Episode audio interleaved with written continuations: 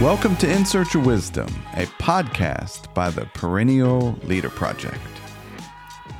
In this episode, my guest is Dr. Brian Russell, a return guest to the show and author of the new book, Astonished by the Word. Brian is a professor of biblical studies and a transformational coach for pastors and spiritually minded professionals. Brian is truly one of our wise elders here on the podcast. In previous episodes, we've discussed his book, Centering Prayer, and explored topics like discernment and the wisdom of forgiveness. In this episode, expect to learn about deep transformation, growing in love, forgiveness and acceptance, the wisdom of and, scripture and stillness spiritual journaling, and much more. Without any further delay, please welcome the wise and gracious Dr. Brian Russell. Well, Brian, welcome back to In Search of Wisdom. Thank you, Joshua. It's always great to be here. Well, it's a pleasure to have you. As I was just mentioning, mentioning before we hit record, really enjoyed your new book that just came out, "Astonished by the Word." And before we get into to this particular book, uh, which is going to be the topic of our conversation today, I'm curious about maybe broadly speaking the word deep, which is uh, in the subtitle of this book. It's in the title of your podcast, Deep Dive Spirituality Conversations, in the title of a, a coaching program that you offer. What does this word deep mean to you? Yeah, I, it, it, does show up an awful lot. So, uh, and, it, and obviously, it, it, means something probably beyond what I can even describe because it's it's coming off at the almost Freudian slip, unconscious level there. I think because I use it continuously. I guess what it, it means is, as I've looked back over over my life, you know, in many ways, things went really well for me for most of my life. I did have the, the, the real just difficult season that I went through 12 years ago and then kind of have rebooted. And I suppose I thought I was deep back on the other side of that, the whole mess. And so, deep to me is kind of what happens to what you do with your life after you think you already sort of know a lot of stuff and you realize that you really didn't know half of what you knew. And so, at some level, deep is choosing to move past superficiality and to own one's whole life, the good parts and the bad parts. I'm, I'm curious, like, as we you know, typically thinking about listeners, readers, like etc. You know, is there is there something important about recognizing the opportunity to go deeper? Like, is it an infinite thing that there's an opportunity there, or is that not how you think about it? No, no, I, I literally do think of it as as infinite. Uh, basically, where where I where I am, and this is where my Christian faith directly comes into this. Um, the God who I believe in, the, the, God I mean, who that I think the Scriptures reveal uh, is um, at God's core, and the Scriptures do teach this um, love. And by definition, God is infinite beyond all understanding. So, our greatest thoughts, our best theology, it's just scratching the surface on who God is. But the one thing we do know is that God is love. And let's see what's a correlation to that or um, an implication of that in the scriptures just teach it. Like our response back to this infinite God of love is to love God and to love our neighbor as ourselves. So, when I think about deep, at, you know, at all at any point, you like most people really aren't going to disagree with that affirmation. We should love. They might not say you should love God, but no one's going to disagree. Love your neighbor as yourself, except actually truly evil people would would push back on that. But well, you know, what does it mean, right? So, how do you model yourself after something that's infinite? Uh, well, obviously, that's impossible as a finite person, and even in all eternity. I just imagine that being in this life that we get a taste of now is like I live in Florida. Um, well, you in Georgia, you're not too far from from the ocean. I mean, we can go to the ocean, but to me, that's the metaphor. Um, you know, most of us live our whole life on the shore or maybe on the beach, but God's inviting us to get in the water.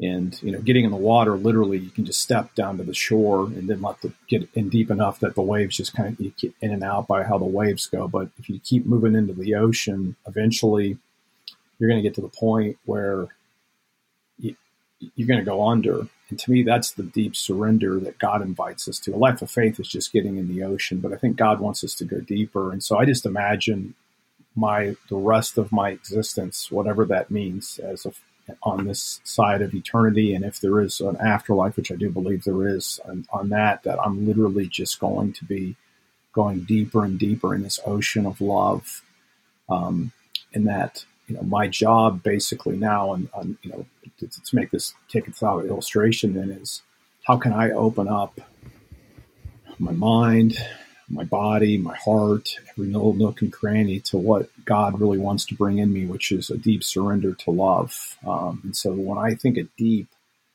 I'm just trying to share with other people the ideas, the questions I've asked myself, the things that I've experienced, the practices and spiritual exercises, if you will, that I think have helped me to grow way past where I, when I was younger, would have ever thought was possible. And again, the trick with that at the same time as a caveat, um, I'm a Methodist, and in our heritage, we have this um, doctrine called uh, holiness of heart and life. It's the idea that you can fully surrender to God, and we can use this language of perfected in love.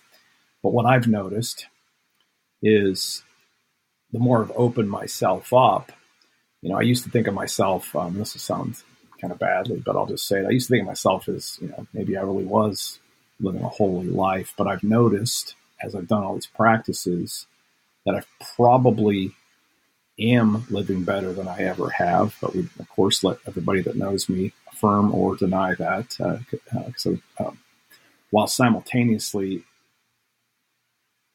I feel dirtier than I used to be. And I'm not confessing sins here, but it's that idea as you approach infinity, you'll always need the grace that comes from infinity. And that's, you know, I believe God is, is that source. I don't, I don't know if that connects, resonates, but that that's that's that's that's how I would think about eternity mm. growth and what this whole deep adventure is all about. Nice.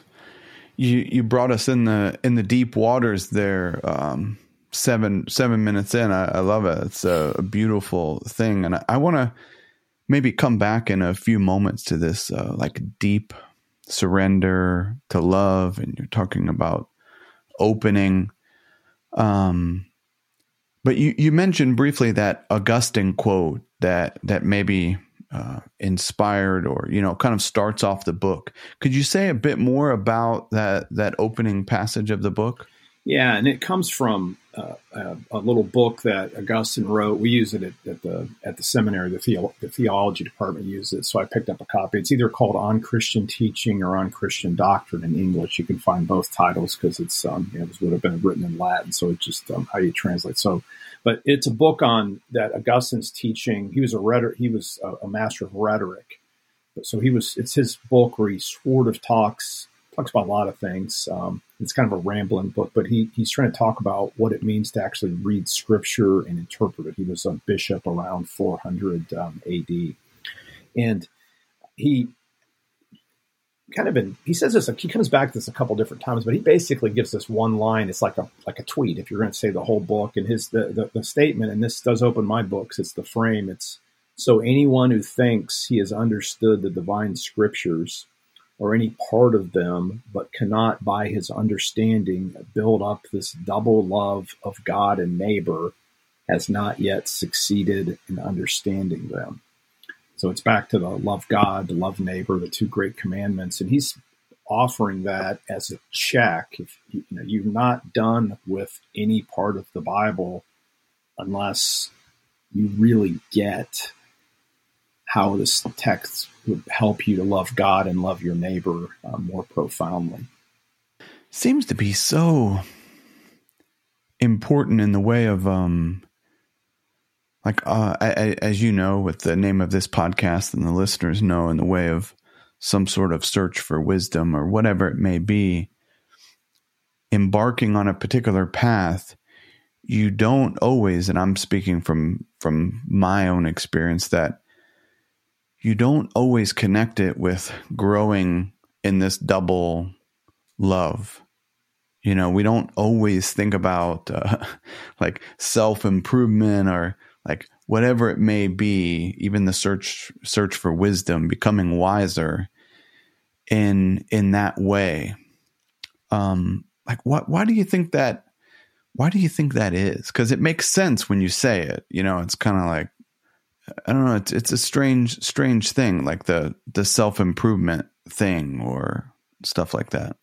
Yeah yeah and you know and to me that's the fun part of the book a little bit. It's that at some level it kind of seems obvious but then if and one of the reasons i wrote this book was there's so many divisions and fights just among christians let alone we start throwing democrats and republicans and stuff in the same room.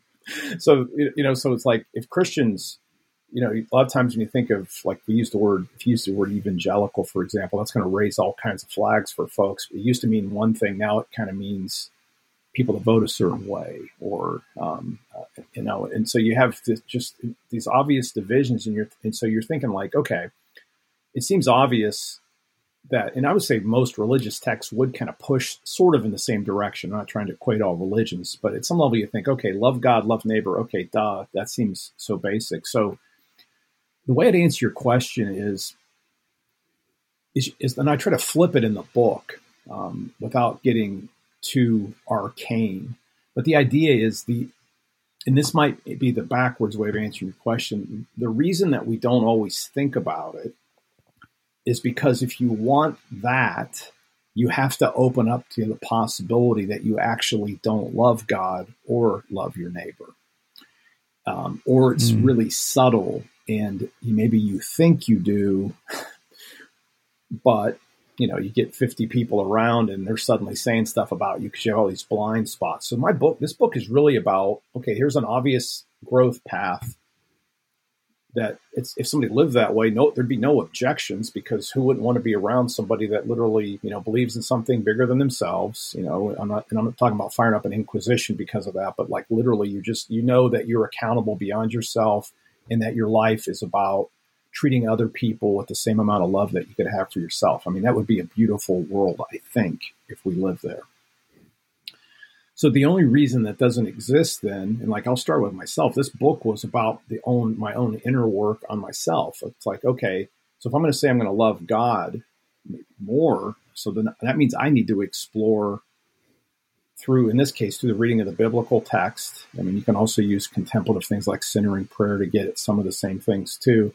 I need to explore those parts of my life that I really am not fully loving God, meaning I have mixed loyalties. Uh, so, like the opposite of loving God isn't hating God, it's making God or, or de elevating God so that there's a whole bunch of other gods and you just basically are aligned with the God of the Bible, but then a million other things.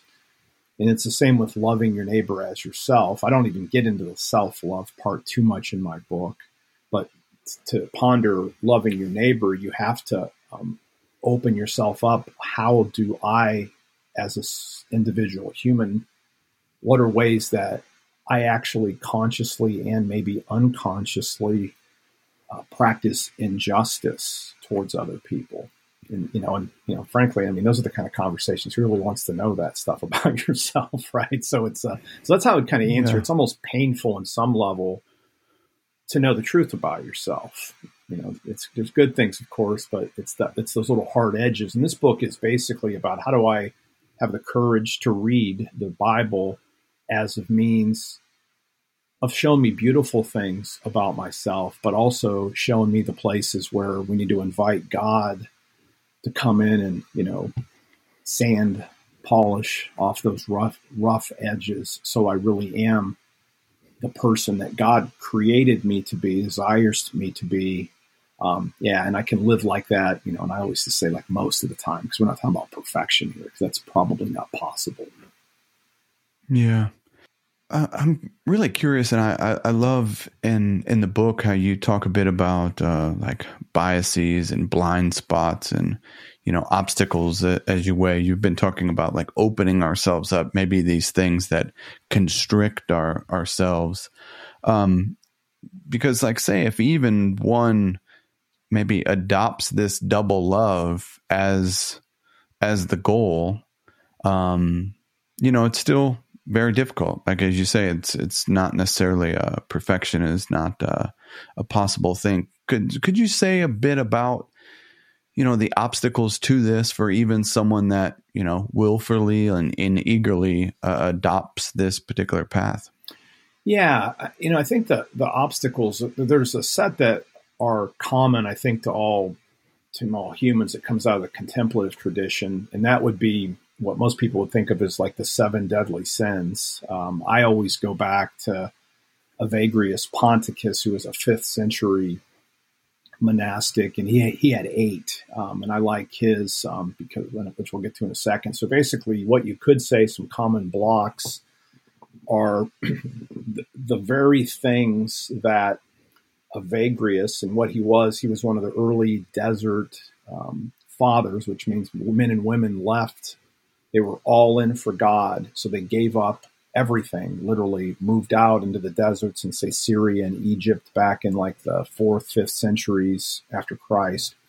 So these are like people that if we would have met them, we would have probably thought like these are like wow these are like fully committed these are the holiest men and women we've ever seen i've never seen anybody that loves god that much but what was interesting and this is the lesson for us is these folks are out in the desert and they spent time basically in solitude what do they do they prayed and they you know they did other things but they, they would pray and study and they just wanted to be fully devoted to god and what they discovered is it was it was easier for them to get out of the world into the desert than it was for the world to get out of them.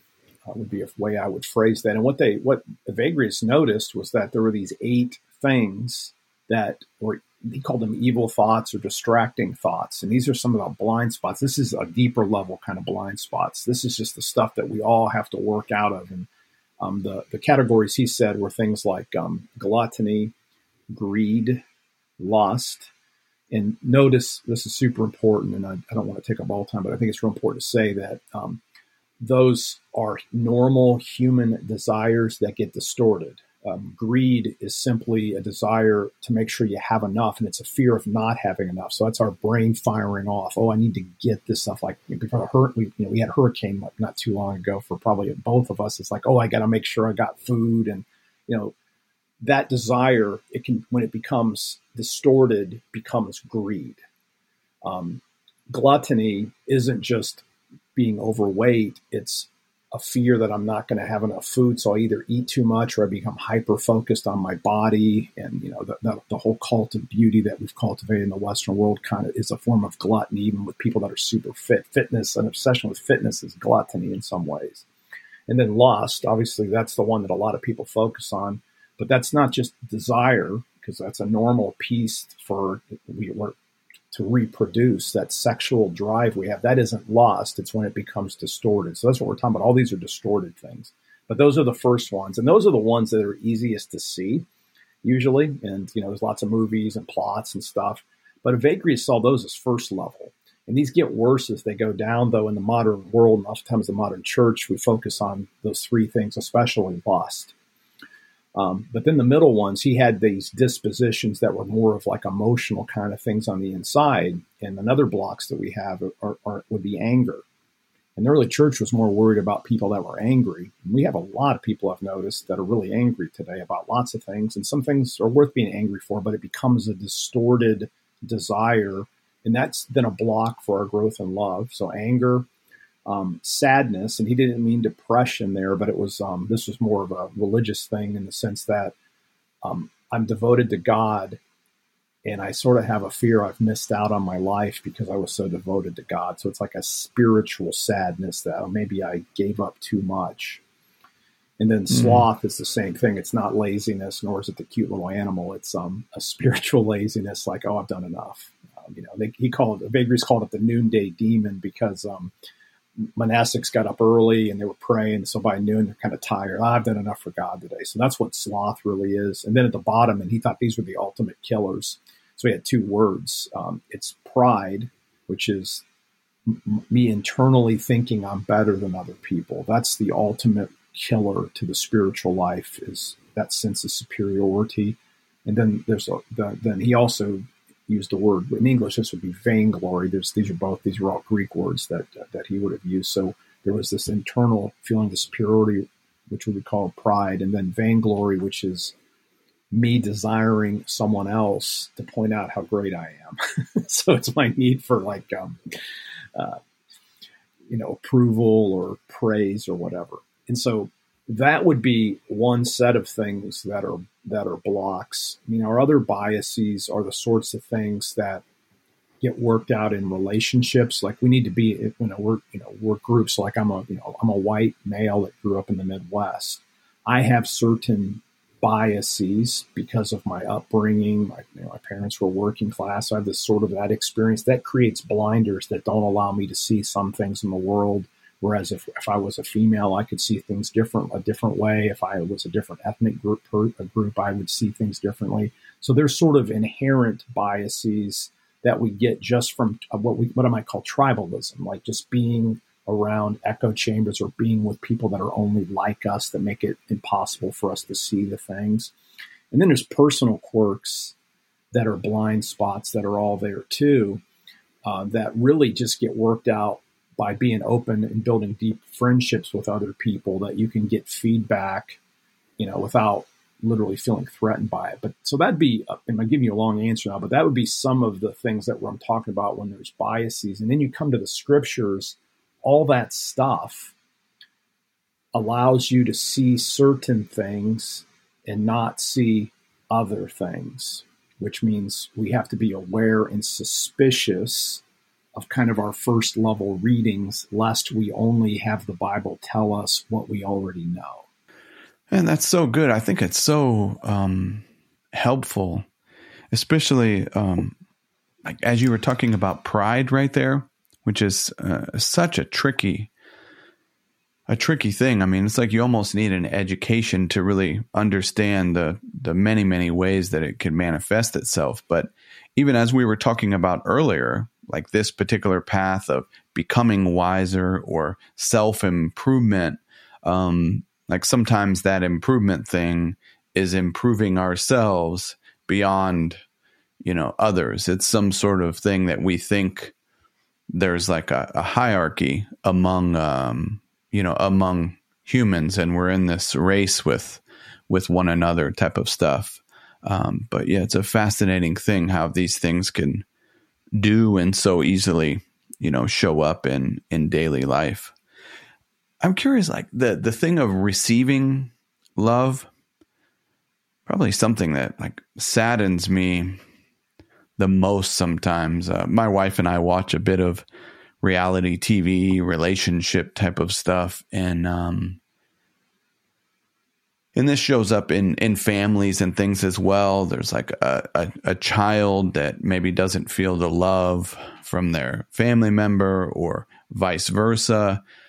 This thing of receiving love like how do you think about that? Have you ever you know experienced that thing of uh, i'm sure we all all have to a certain degree but you know this thing of you know i'm not loved and maybe how do you think about it today? Yeah, so good. Uh, you know, that is, I think, the ultimate issue. When we think about, I was going to go back and really simply state that what's deep mean, it's actually what you're getting at. Because um, I talked about growing infinitely in love, but basically, um, the the secret, if there's a, it's not even a secret, um, all the spiritual life is accepting the fact that you're unconditionally accepted and loved by God apart from anything that you do, that's your identity. That's how we're born. Like, you know, if you're around babies, babies treated well. I mean, just, you know, you can have bad days and they cry and stuff, but, um, you know, they'll start smiling at some point and, and they, they literally, they know they're loved. Um, but what life does to us, unfortunately, is um, uh, kind of knocks that out of us because through our circumstances, I mean, there's some exceptions to this, we learn that we need to earn love in certain ways, or we have experiences, and they don't have to go all the way to the level of true traumatic experiences. We just have experiences. You get into groups, somebody makes fun of you, somebody makes a comment about you, and you suddenly that innocence that you had that, oh, I'm okay the way I am, like I'm not. And so I have to actually now live and earn the love that I get. So most of our parents, right? There's usually a parents whose love that we wanted more than we got or whatever, or maybe a parent smothers us. There's all that attachment stuff that kicks into this. And so the spiritual life then is actually letting go of all that armor that we end up building up and the muscles that we built to try to earn love and realizing this isn't there's nothing that i can do. It's not willfulness at all. And this, the, the, word i like to bring in i'm trying to i don't know if this was in the book i think it's in the book somewhere but it's i need to get to the point in my life and this is where surrender comes in that i realize there's nothing that i can do to earn love all i can be all i can do is be willing to receive it and i have to recognize that the love that god has for me if I'm not receiving it, there's something that I'm, I'm somehow blocking it, whether it's unconsciously or, or, or consciously, and it's hard to blur those things. And so I need to literally have the courage to just open myself up. And like, you know, I've said, like my favorite, one of my favorite prayers is God help me believe the truth about myself, no matter how beautiful it is. Um, that's a prayer that God will answer sounds heretical depending on your background. Like, what? I thought I was a sinner and stuff. And it's like, well, there's mm-hmm. the other side too. Lord, help me believe the truth about myself, no matter how difficult it is too. And that's where grace comes in. But those are the things that we need. You know, and so I need to be willing to let God show me those two things. And when we do that, we're we're literally opening ourselves up to love. And to me, that's what the gospel is too. It's, you know, we can talk about, you know, heaven and hell and all that stuff, but really all it really is, is I'm reconnecting with the God who loves me so that I can live as the person that God created me to be out of that identity of, of love. Hmm. Let me ask you, um, I've always thought it was an Augustine quote. I remember trying to find it one time and I, I couldn't quite um, find the particular quote, but something along the lines of our particular that desire to be loved can be filled by like God alone. You know, it's like looking for it to to fill that um that maybe round peg here on earth, like humans, kids, relationships, whatever it may be, it's not going to be a fit. And I think he's talking from a a bit of a tortured soul in the way of uh, you know confessions and things like that. Someone that searched high and low, um, you know, for for many different things and wisdom. Is that um, you you know? Do you think that is uh, regardless of whether Augustine said it or not? Do you find that to be be true? I think it is true. And, and by the way, Augustine says there's two people that say almost the same thing, and that's um, it's the very first paragraph of Augustine's Confessions where he he says something really close to that. It's about our hearts are restless until they find their rest in you. It depends on the translation. And then yeah. um, Blaise Pascal and his Pensées talks about it's something like God-sized hole or something like that. So those are the 2 mm-hmm. thinkers that get at that. Just if you ever want to try to find it, but it's Pensées might have the closer quote that you're looking. It's Pascal, but nice. Yeah, yeah. I mean, that's. I mean, that's that. That literally is. Those are the ideas that I um, that I really work off, and this gets really even underneath the book, and this could be something else I, I work off. I've always thought about. Um, well, actually, I do talk about it in the books. I talk about with this this idea of idolatherapy, which I don't that's a made up word, but it's like how do you get all the idols out of your life? And I basically argue, and this is where the blocks come in, is we all have a hole that's filled that's lack. that it's it's anxiety, it's fear, shame, guilt, all that stuff that if, if we're quiet in a dark room with your eyes closed and you just sit there, it's the stuff that comes up. You know, if you want to call them your demons or whatever, and I'm not talking about literal demons, it's the stuff, it's the chatter, it's the negative self talk, it's that parents lying that you weren't good enough, or it's the kid that made fun of all that stuff that just goes around inside of us when you're in, in, in silence. I call that the hole.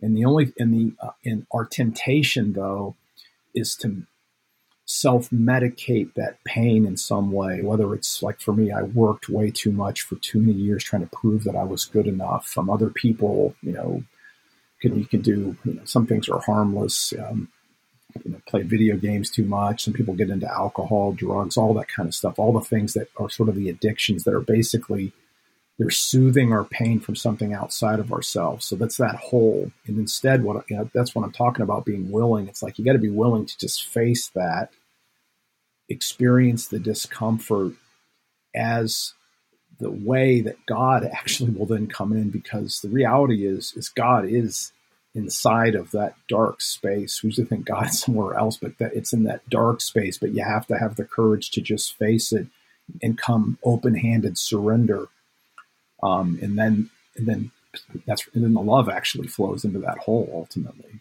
So we try to fix it ourselves. The hole doesn't go away. If we own it, feel it, and have the courage to just face it, uh, God fills it with His love. Hmm.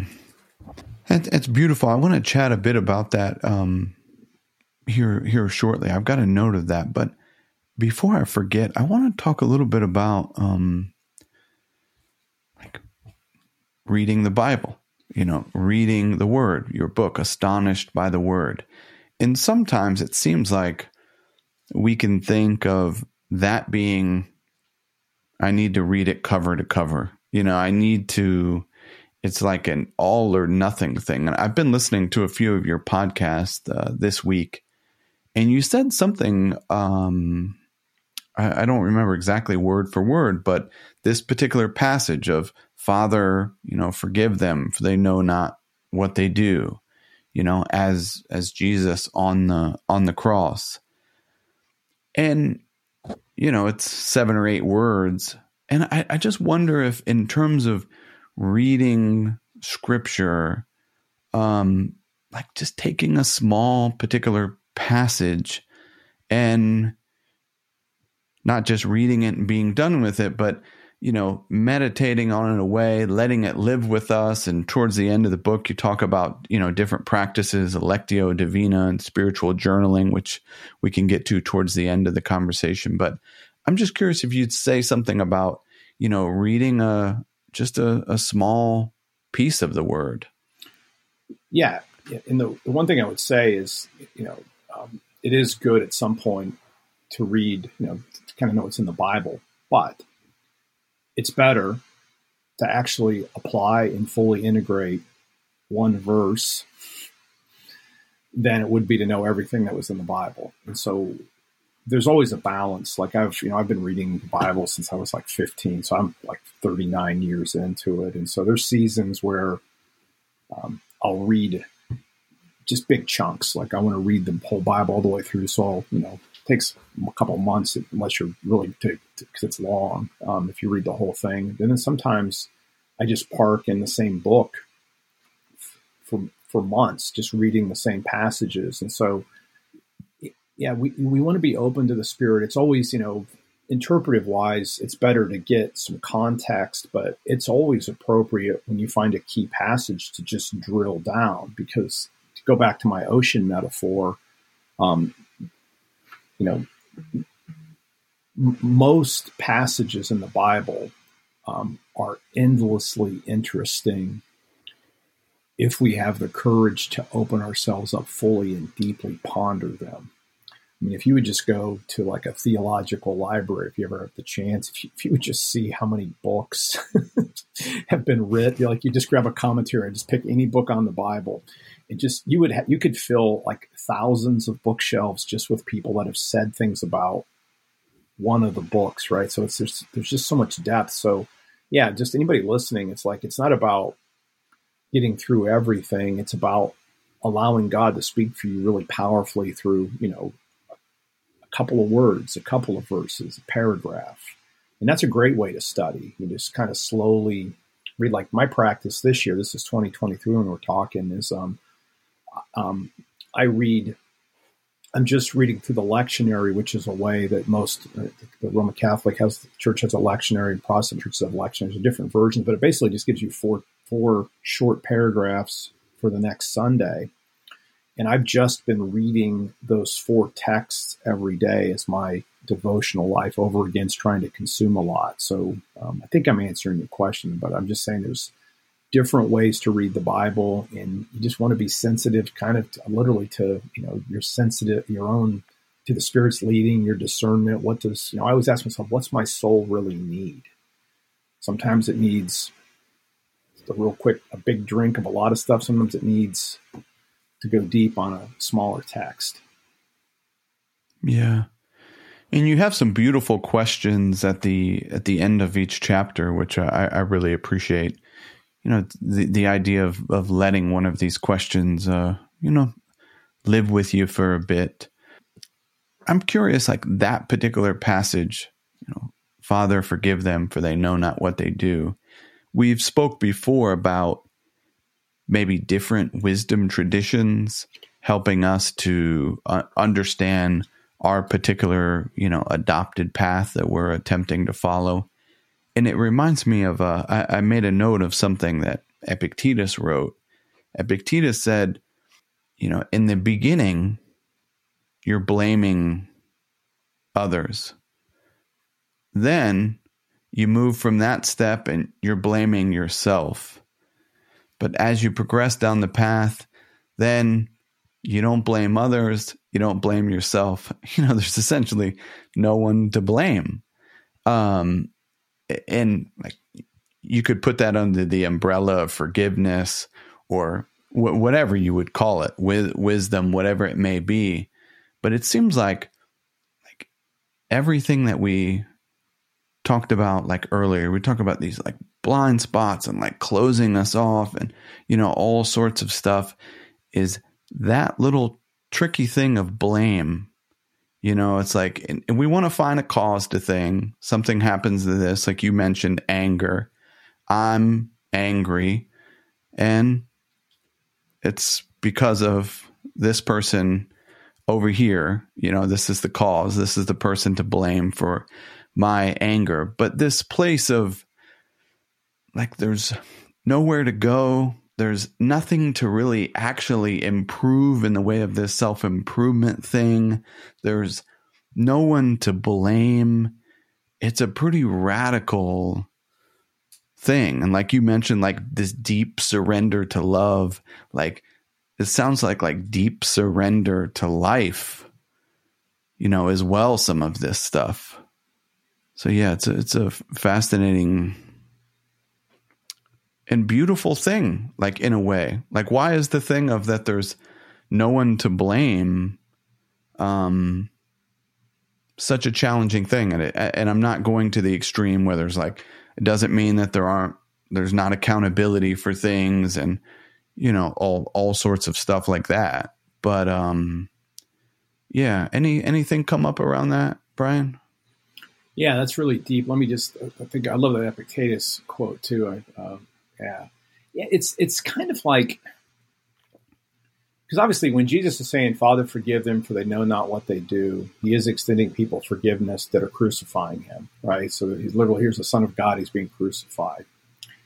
Um, it, so blame. So there's a so the it, the key for us to take that. And the reason I love that passage so much because of all the ways that um, you know, we don't see that because most people are, want, want revenge or whatever. Even when we think about justice, sometimes we think, well, that person's going to get what's coming. Here's Jesus just literally giving them a blanket forgiveness. To, you know, to, what it does is if we can live beyond blame, it doesn't mean, and I think this is where the, I mean, the Stoics really do have some good things. It's like, it's not that we don't have preferences, right? You know, we would I would prefer not to be crucified. I think most people would be, right? yeah. You know, I'd prefer, you know, I'd prefer to drive down the road and everybody gets out of my way and I just have a nice little easy drive down whatever highway, right? Those are preferences. Um, but the reality is life is messy, right? Uh, you know, one of my favorite, uh, my, my daughters very joke about this. Um, one of our favorite passages from Epictetus. It's from the handbook where he talks about if you're going to get a bath, you know, and, and it, there's a public bath. So, you know, somebody's going to touch you, you're going to get splashed, all that kind of stuff. And guess what? That's because you're getting a bath, right? And so I, I think this whole idea about blame is just recognize that life life is super messy. We're all it's well honestly we're all from this my Christian faith speaking, we're all sinners who need grace. You know, the, even the best of us will always need grace. Uh, therefore, if we play the blame game, there only what there's not there's there's no end to that. So therefore, can I extend grace? Doesn't mean again, like you said, doesn't mean there's not accountability. It doesn't mean that people can act any way they want to. But I'm going to live a life where I can just release all these things back to God and with God's help, I think this is where Christian faith comes into. You have a verse like um, this gets misused, but I think it's a beautiful one if it's used right. Um, all things work together for the good of them that love God and are called according to His purposes. It's Romans eight twenty eight. And just go back to our friend Augustine. Um, he wrote even our sins, and so that's a way of living life where, yeah, if I surrender in to the good, the bad, the ugly, the insignificant, um, doesn't mean I have to like everything that happens. Um, but that's where a life without blame, and that gives then opportunity for um, for salvation to come in, um, for redemption. Like in our world, I mean, we want to blame people for doing bad stuff, but then you get the sense that we just want to ruin people once they've been blamed sometimes, and that there's no way back. Right? Um, we need to create a world, you know, world beyond blame. It doesn't say that bad things are good things, but it shows that there's a way out for even a bad person to come back. So that, mm-hmm. that's what's coming to my mind. Um, I probably ought to stop. Yeah. yeah. And I want to touch on in this conversation. There's a you know a few chapters that talk a bit about a, attention. Sometimes I say like the wisdom of of and. There's a big important and in the middle of things, and one is the Bible is 100% human and 100% divine. Could you say a bit about that? Yeah, um, and that's obviously that makes no sense the, in a mathematical way. Because, um, but the idea there is, you know, I think all Christian traditions are, are going to have some statement about the Bible being authoritative. They'll use different words. Sometimes you get infallible and different ideas, but it, the, the scriptures are authoritative for faith and practice precisely because God inspired them. Um, however, if one studies the Bible carefully and really gets into the weeds, you're immediately confronted with the reality that the Bible was written in many ways just like other books written by humans. So there's places where sometimes the stories seem to contradict. Um, you can't always verify whether something that the Bible reports happened, and so you have to use kind of typical kind of human inquiry. So I think it's important to, to, to recognize that it's it's both, and so that if, when you do a careful study of the human processes, like you may find out, for example, that um, let's give from like you know, like just to, to give one example, when you study Matthew, Mark, Luke, and John, a lot of scholars, most critical scholars, would say that those were actually books weren't actually written by those people. They get attributed to the traditions to those people. Well, not everybody's going to like that, and, and it may or may not be true, but that would be a focus. But the, the point would be, regardless of the human means that part of the Bible, how it came together, that doesn't take anything away from the divine part. So, like to me, I um, illustration I'll use. I think this is in the book too. It's like it's like a pizza. It's like if I get eight slices of pizza, if seven slices are human, that doesn't mean that then that would mean one slice was divine. But it's not like that.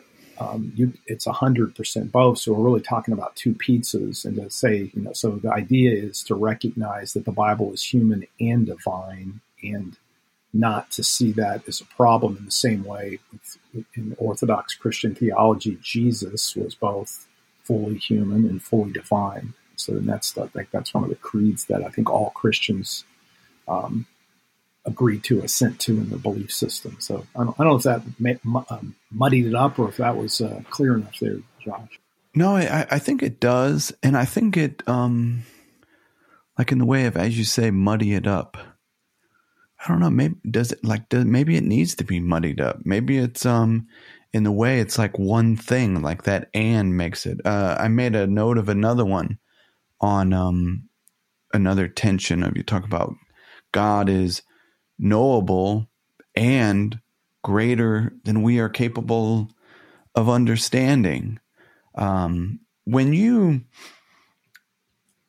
went went through school many many decades ago and things like that, did you did you learn a little bit about that? Like, is that uh, I'm not a person that's um, you know has any sort of theological training and things like that. Is that like the wisdom of and or this tension thing? Is is that something that um, some, is, is, focused on in your world? Sometimes, like I, I happen to come out of the Methodist um, side of the Christian family, and and uh, one of the geniuses of John Wesley, who was the founder, was, was he was pretty big about this tension between both and. So that is part of our theological tradition. But I will say that maybe intellectually, I was introduced to that when I was younger, but it means more to me now as I've lived through my life, experienced um, beautiful things and really hard things. And what it really gets at is, um, and I think another an important and would be certainty and uncertainty. That's where the know, knowing and unknowing comes from. Because the both and is nice when we're trying to just kind of hold things together, but it's scary at an existential level because you know if we're talking about how do I live my life, um, you know, some things that don't matter, like what am I going to have for lunch today? Your life doesn't depend on that, you know, unless it's choice between poison and you know regular food. But assuming, but you know that doesn't matter. But like when we get to really big things like how am I going to live? What's my career going to be? Who am I going to marry? Um, uh, do I go all in on what I sense God is calling me to do? Um, we'd like certainty. And when I was younger, I think I missed God because I desired to be certain more than I really desired God. And so um, that's how I would answer your question. So I've gotten more comfortable as I've gotten older, and this comes out of a lot of the contemplative stuff of theology and properly understanding the scriptures teach us true things about God. They give us true analogies about God and, and um, in ways of thinking. But I always have to remember that God is infinitely bigger than even the most beautiful things that these things teach. And so there, that's a that so that's that's how I've changed. I've gotten okay with it, um, with that, and it's really expanded my faith. And frankly, it's actually in some ways it saved my faith when I was going through my dark night of the soul to realize is I don't have to understand it for it to be true. And that's hard for a guy hmm. who spent his whole life studying to say that. But that yeah. was my new that was my conversion experience was just to embrace that and around the certainty uncertainty stuff, the knowable, but yet uh, um, uh, uh, um, yeah, I can know God, yet God is bigger than that, that as well. Yeah. And it seems to be so important, and and in some way, I think that that tension or that and connects with what we were talking about um, a bit before of maybe taking a look at some of the ways that were not so lovable. And maybe that's uncovered in centering prayer. Maybe it's uncovered and uncovered in reading scripture. But in some sort of um, way, there's like an and there as well. Anything come to mind that you could share, Brian? Yeah, I would just, I would say what you're looking for. And like one of my favorite parts of the book, and this is one of the first parts I wrote, is I just one day was I was thinking like, how is it possible that I've read certain parts of the Bible my whole life and missed it somehow. And and then I thought, you know what? It's because I've spent way too much time thinking about all the other people that should be reading this text instead of me. And so, like an and that I would, would touch on is like I, like I, one of my favorite I think sentences. It's something like, um, "Whenever I read a text and immediately think of somebody else or some group that should apply this passage to their life, I've realized that's actually a signal that I'm the person that needs to apply this text to my life, right? And so that's what's coming to mind when you're saying that. So it's it's it's um, you know, the blind spots are there when we have it when we desire first order to externalize or we think of some other person that needs to hear this. That's that there's some that's really a signal. Like, or if I find a part of the Bible I don't like that's the part that I need to look at more. Uh, and so that's where I'd say the and it's like that. Notice the things you do like and be super careful to pay attention to the parts of the text that you wish weren't there. Hmm. It's good. Uh, our time uh, flew by again here. I wanted to ask a, a few practical, you know, questions for the listeners. Could you uh, you know, give a, a, brief description of how you talk about Lectio Divina and then also um, a, a, spiritual journaling practice, just so the listeners can get some uh, some practical strategies there. I think it'd be really helpful. Yeah, and and I also just say if, if, if, people are curious beyond this, obviously they can look at my book, but also you can go on the internet and type in Lectio Divina and find some good resources. But in a sense, all this is, it's it's basically a contemplative way of reading the scriptures you know, I would say start out with a prayer. Um, and I, I would actually say, say, Lord, astonish me anew with the riches of your word. Because we want to be astonished so that we can potentially be astonishing with the way that we do the text. But then Lectio is basically, if you want to think of it as taking a breath in and then taking a breath out. And then the breathing in part, um, it starts off, there's four stages of Lectio, and the first two are what I would call breathe in. The first one is really just read. It's you're reading the text. So whether it's a verse, and you can't really do Lectio on a big chunk, so a paragraph or verse, you're just going to read it multiple times.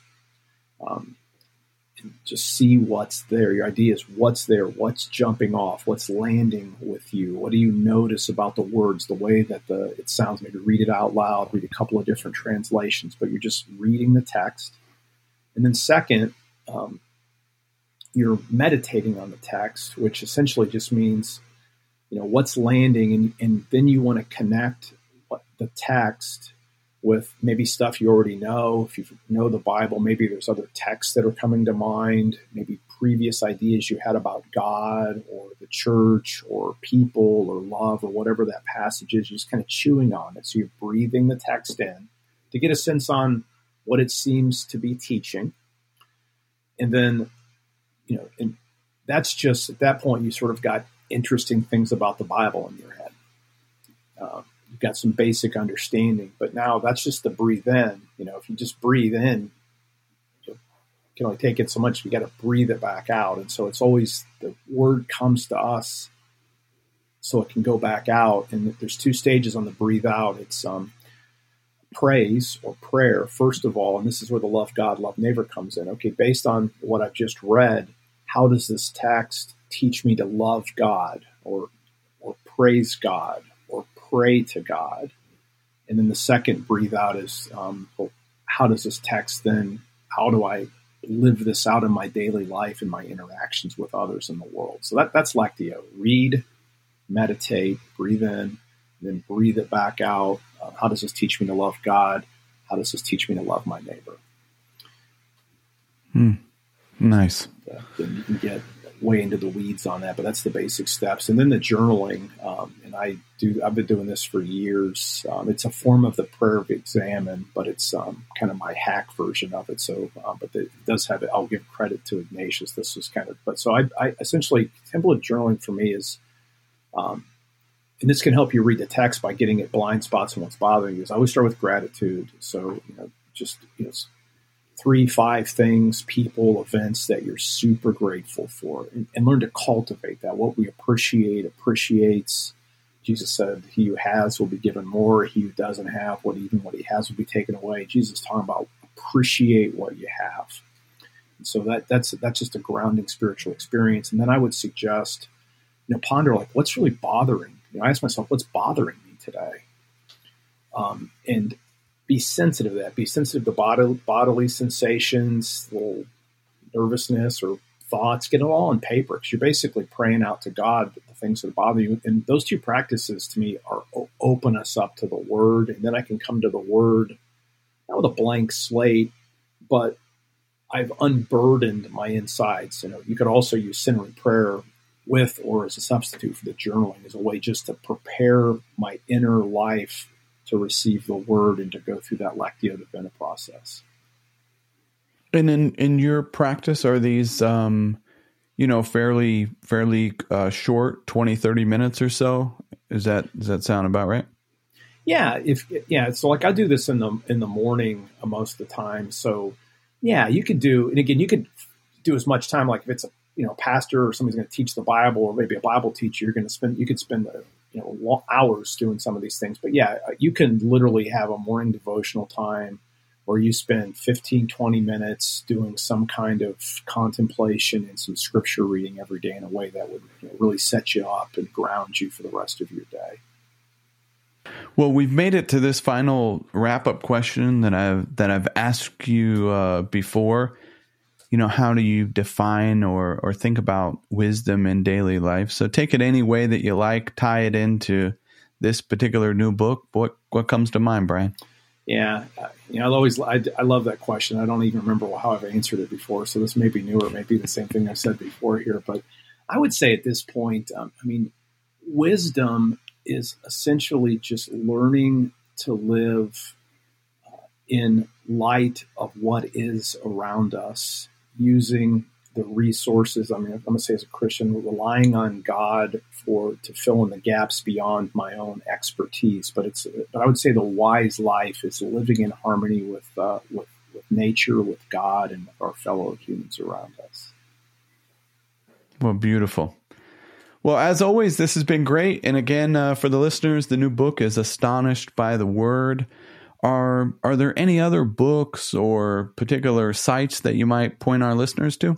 Yeah, I guess you know my centering prayer book really goes along. This is almost like a follow up to that, so it teaches the contemplative prayer. So you can check out my centering prayer book. Centering prayer, sitting quietly in God's presence, can change your life If you want to connect with me, you can check out my website. I've been blogging a little bit more. It's um, brianrussellphd.com, and there you can find links. Um, we'll put a plug in for my YouTube channel. You can find the link off at my website. But if you're just interested in like, you'd like to see my some of my Bible teaching, I have a playlist on centering prayer. I have some stuff on Astonished. Actually, all my videos I use at Asbury, where I teach at Asbury Seminary, are on there as well. So, folks, there's a got hundreds mm. of videos on scripture and uh, um, and, and some coaching stuff, but mostly it's scripture, prayer, and those kind of things to help people in their spiritual life. So I'd point folks there if they'd be interested too.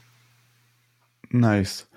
And I'd have to recommend uh, your podcast as well. You've you've done some really good solo casts uh, lately that I've really enjoyed. So yeah, good stuff. So thank you so much, Dr. Brian Russell. Thank you for coming back on In Search of Wisdom. Anytime, Josh. It's great to see you. And thanks, everybody, for listening all the way to the end. It's always a joy. Thank you for listening. I hope you found something useful. If so, I encourage you to put what you heard into practice.